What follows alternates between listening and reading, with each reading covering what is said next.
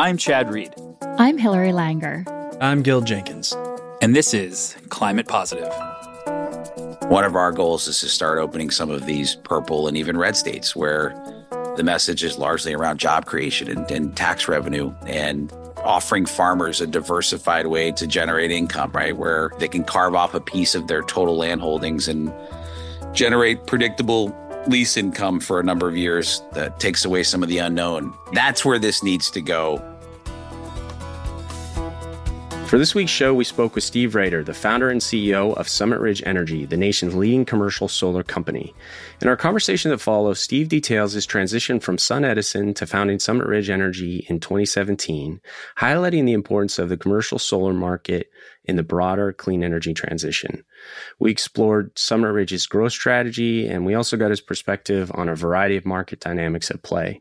Additionally, Steve shared an update on their major solar panel supply partnership with Qcells announced last year, which is the largest domestic community solar purchase ever. Towards the end, Steve shared insights into their innovative sustainability apprenticeship program in Chicago and a whole lot more. So without further ado, here's my conversation with Steve.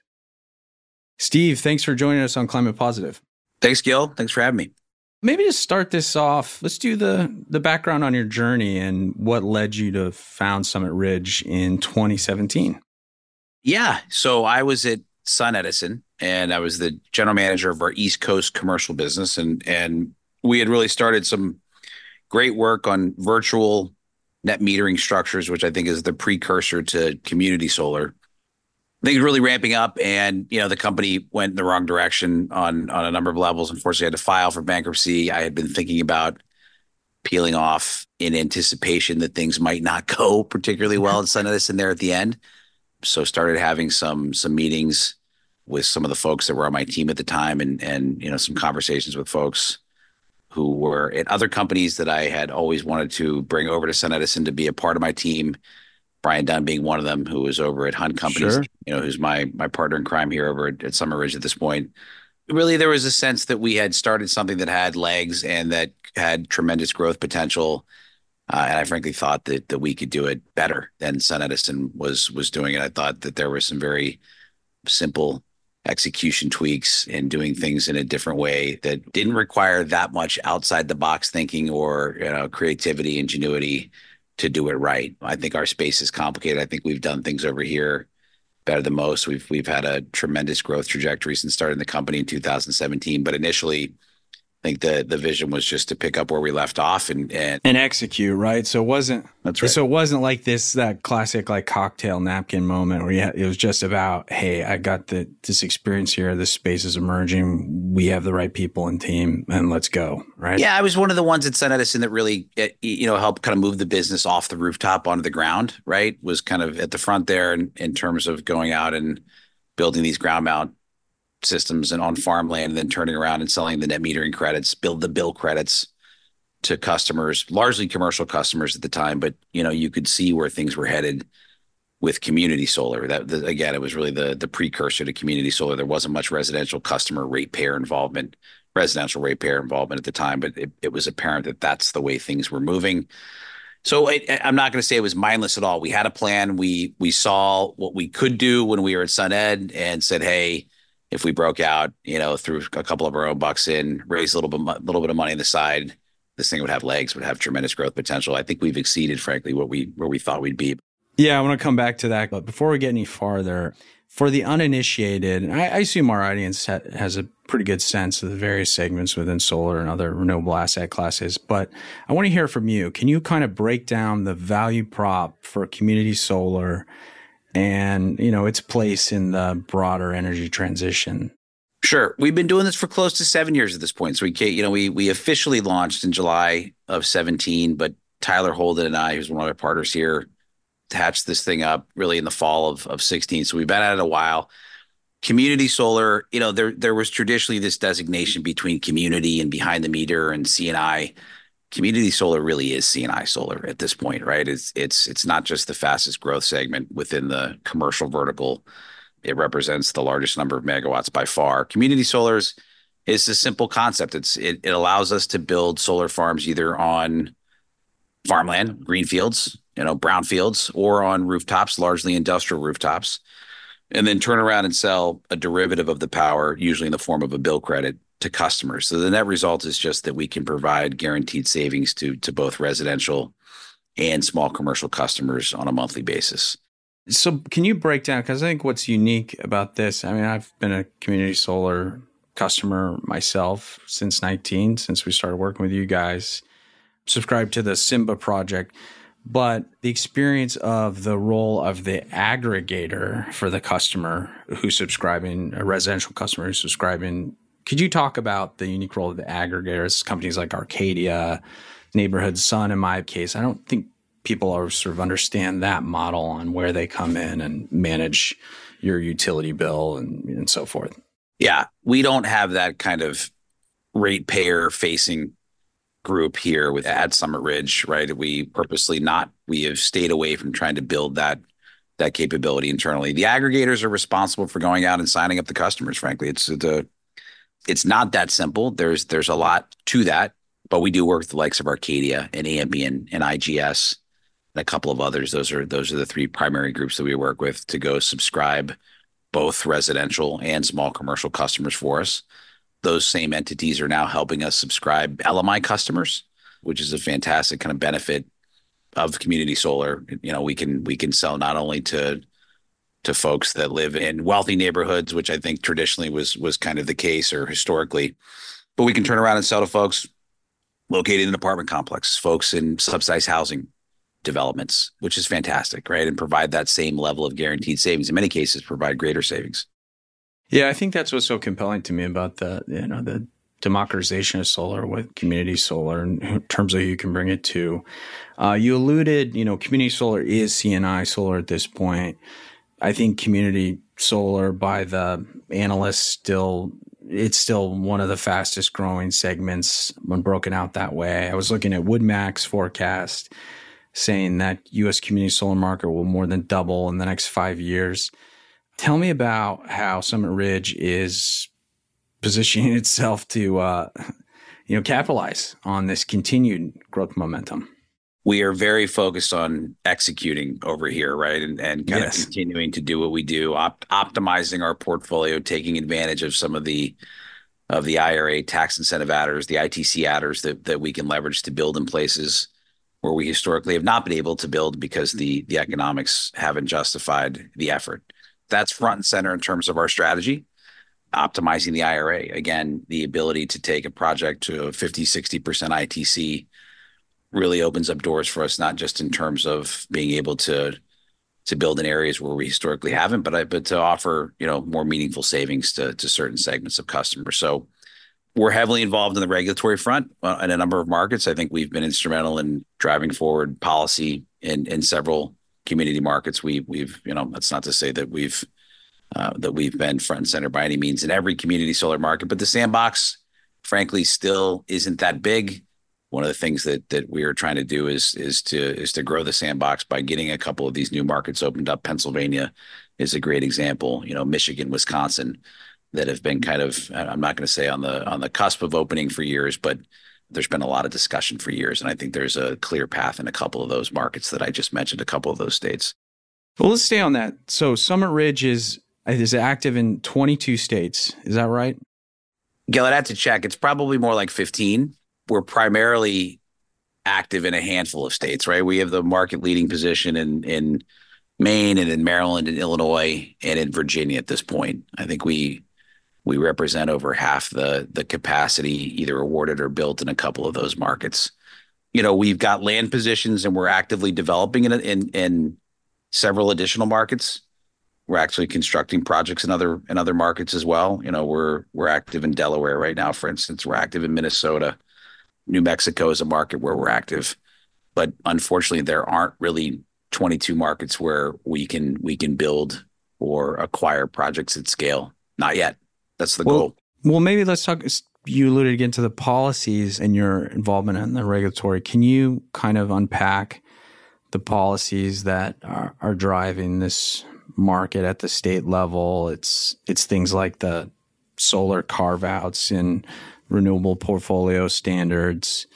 How are you thinking about that as, as part of the growth strategy and where is the model really working? it's RPS standards in certain markets, but the markets that are wide open and active are the blue states that you would expect to be more receptive to to community solar type policies, right? I think one of our goals is to start opening some of these purple and even red states where the message is largely around job creation and, and tax revenue generation, right? And and offering farmers a diversified way to to generate income, right? Where I think Leslie Elder says this well, where they can, you know, develop their back 40, they can carve off a piece of their of their total land holdings and generate predictable lease income for a number of years, right? With the fixed escalator. So it's that takes away some of the unknown.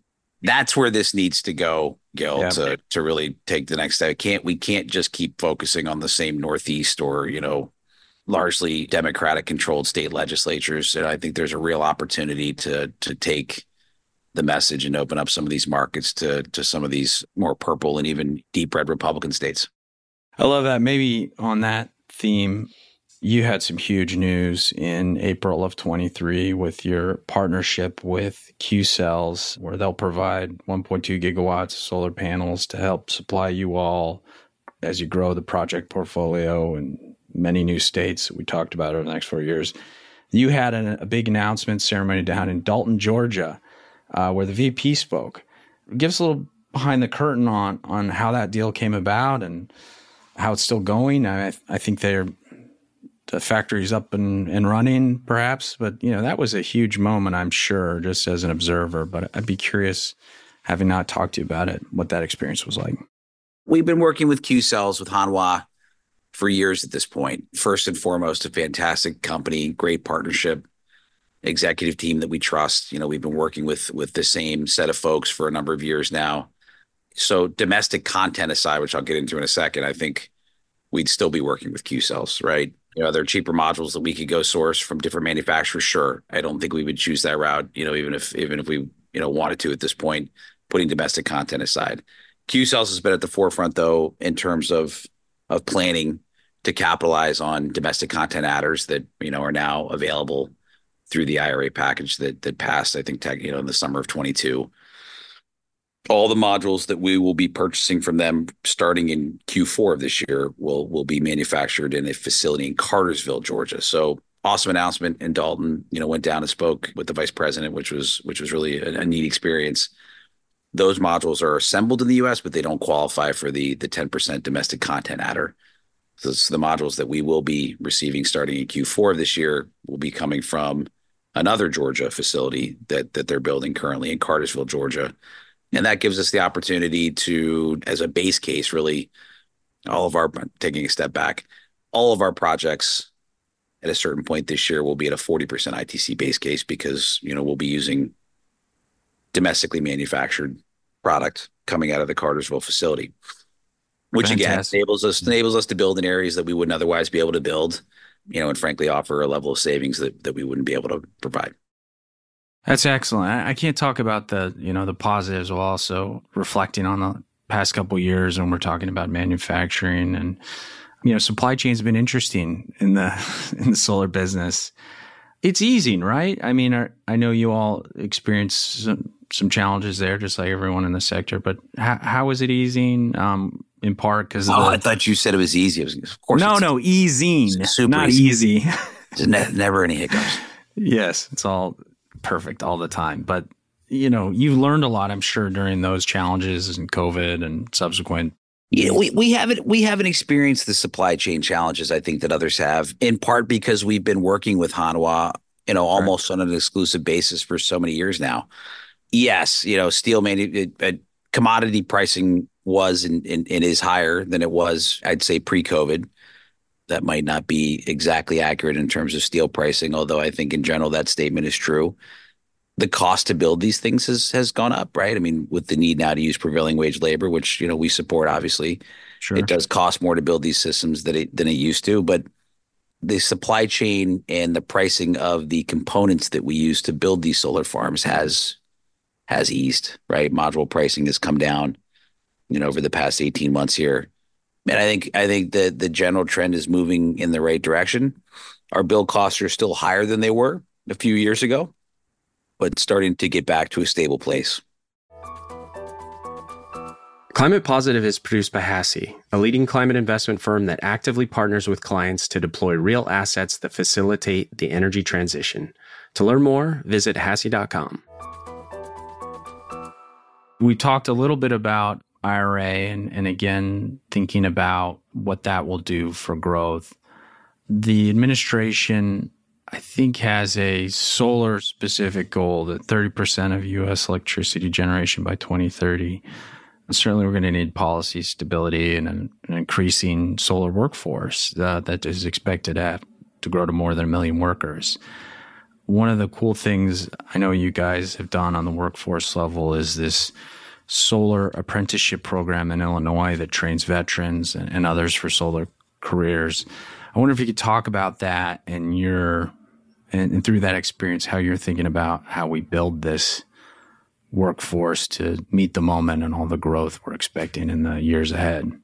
Yeah, the sustainability hub in Chicago is something I think we're I'm personally extremely proud of. You know, I'm, I'm involved working with Five Four Enterprises now at, at, the board level, and and and think what AJ and and Rob are doing is just fantastic, and is a model that should be replicated in other cities. And frankly, you know, something that Rob Wallace for uh, with a group called Power 52 that he founded, you know, has been doing for many years at this point. It's a simple uh, mission. It's it's to train folks, largely disadvantaged folks, many of whom need a second chance, to train them up on on how to install and I think eventually maintain solar farms. Right. So so providing lifelong job skills in an industry you know, I've said it many times, but but built to last in an industry that's that has a extremely strong growth trajectory, and the so the graduation rate has been tremendous, and and more importantly, I think all the folks that have graduated, most of the folks that have graduated so far, if not all, have received job offers, right? And so we provided some some seed funding to the Sustainability Hub last year. In fact, I think it might have even been at the end of 22 We've since provided additional funding and feel really good about the, work that's going on over there. Again, it's a model that can and should be replicated across cities across North America, and it's it that will have a fantastic impact in terms of of bolstering the workforce that's needed to realize the the growth that's that's projected over the next few decades here. Before we get to the uh, hot seat, let's do one crystal ball prediction when you're up late at night and you're you're thinking about all the possibilities, how we're going to do this. How do you see this market evolving in five years? Like, what trends are you most excited about or that we should be watching that you haven't already hit on? I think d- development and construction activities in markets that don't have programs, right? So, so building solar farms in states where no community solar program exists is not only entirely possible now, but but that opportunity will only increase as time goes on, as as our construction costs continue to to get a little lower and we become more efficient, right, in terms of the equipment that we're using, the modules that we're using, right, higher efficiency, leveraging the the tax credit adders, the ITC adders that we can either through domestic content or through serving LMI customers or through siting projects and, in energy communities or CEJST zones, as we call them, those things will allow us to build in areas where we haven't before, right? Yep. In areas where the irradiation is better and in areas where interconnection might be easier and where it might be slightly where it should be cheaper to build. But outside of an established state funded program, right? I think the untethering from state level incentive programs is a is a trend that that will increase over the next five years. It's not going to happen overnight. Opening these programs and receiving that state level support is is still tremendously important, especially when you're in parts of the country where the sun doesn't shine as bright, where your irradiation is is lower. That's right. Uh, you need a little more help, right? But there are all there are you know numerous markets in in in the United States right now where we should be developing solar where we're not right. I mean the fact that Summit Ridge owns a huge portfolio in Maine, I'm proud of, but man, it'd be easier to own that portfolio in, one of the Gulf states, right? I bet in the Smile State, sure, in the Smile States. Well, we're getting there. I mean, I, I think it's exciting too when you think about the um, cultural resonance and political power of uh, an industry that's growing and get you know in those purple states and red states and that's really where we need to be You got so many great projects, and I'm not just saying that because we're a co-investor with Summit Ridge, uh, and I'm a customer. Do you have a favorite that comes to mind when I ask you about some of your installations of late? The bomber has to is is one that always comes to mind. It's it's I believe it's the either the largest or the sole Marvel comic book printing facility in the U.S. I didn't know that. Wow, that makes it even cooler. It's it's the largest rooftop community solar community solar project. Believe it or not, we have two or three that we're working on right now that are much bigger. Yeah, but the bomber is just it's awesome getting on top of that roof and and and really it's hard to see from one side to the other.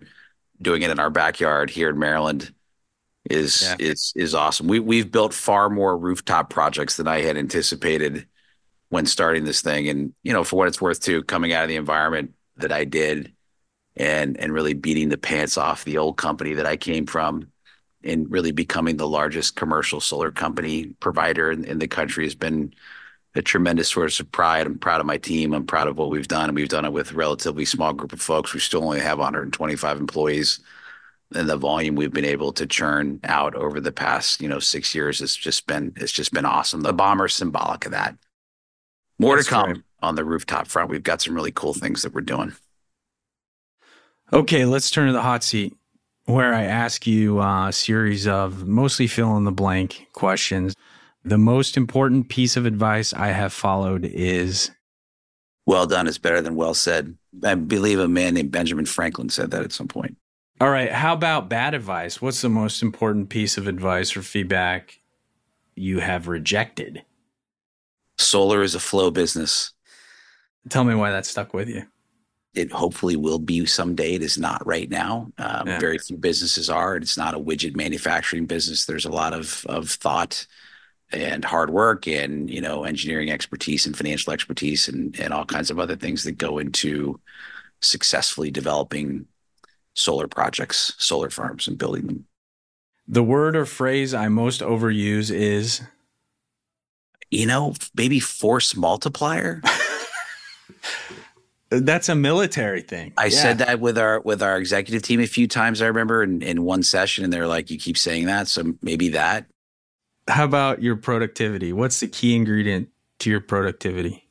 First, you're assuming that I am productive, but if I am productive, my management style is one of movement. It's one of talking to. Uh, I, I, run a fairly flat organization. I talk to my staff fairly openly. Certainly, I have an executive team that I communicate with the most, but I am uh, constantly kind of moving around the office, popping into folks, you know, to see them whether you know they're sitting in a cube or in an office themselves, and I've always been one to communicate, you know, to at the most junior ranks all the way, you know, up to to the executive ranks because I think you you have a much better understanding of what's happening in your organizations and challenges that you are facing and potential solutions if you do so. Good. The most challenging part of my job is the most challenging part of my job is we are probably the most transactional shop in solar, certainly commercial solar, hundreds of closings a year and me distilling or receiving a information set that is appropriately distilled down so that is at times challenging. I have a tendency to try to sometimes jump in the weeds and getting that information in, in a very concise, high level format is something that I think that I've gotten better at over the years. But as we've grown, managing our growth has been fun but challenging at times. Good problem to have. Best part of my job is I got an awesome team. Just coming in here and spending time and rolling up my sleeves and and winning with with folks, and at times, you know, and losing with folks, but just but doing what we do, which I firmly believe in for a number of levels. You know, I'm all in on the business side of what we do. I'm also an, an unabashed environmentalist. I, I believe in what we do. I believe in my team. I've been blessed with the talent that we've been able to attract and the team that we built over here just fun coming in the office and, and winning with such a great group of, of largely young folks. The book that has influenced me the most is John Kotter's book that I loved um, when I read it many years ago. It is called A Sense of Urgency. Why? It is anything but kind of fluffy strategic business advice and and it and it kind of outlines what we all at our core know to be true and what I've witnessed in business over the years is is that you got to want it and you need to instill a, sense, a healthy sense of urgency in your folks to accomplish tasks and to execute. Healthy sense of urgency doesn't mean that it's a sense of stress. It just means a genuine desire to succeed and to execute and to complete tasks and to reap the rewards that hopefully follow. One final fast signature question. Finish the sentence. To me, climate positive means. I think we are moving in a bad direction. And there's a point when it becomes extremely difficult to reverse the trend. I think just taking action in the near term such that we such that we slow uh, the negative trajectory that we're on, and then over time, you know, hopefully more and more renewables come online globally, and you know, emissions are reduced, and and we start to see a, a positive trend in terms of of climate change. Because I do believe it's a an existential threat to our civilization over time. I feel like these storms that we're seeing will only get worse and that we're going to be leaving a planet to our children and grandchildren that is far worse off if we don't if we don't take action. Steve, thank you so much for the time. Thanks, buddy. Appreciate, Appreciate it. it. Thanks, Gil. If you enjoyed this week's podcast, please leave us a rating and review on Apple and Spotify. It really helps us reach more listeners. You can also let us know what you thought via Twitter at ClimatePosiPod or email us at climatepositive at HASI.com. I'm Gil Jenkins, and this is Climate Positive.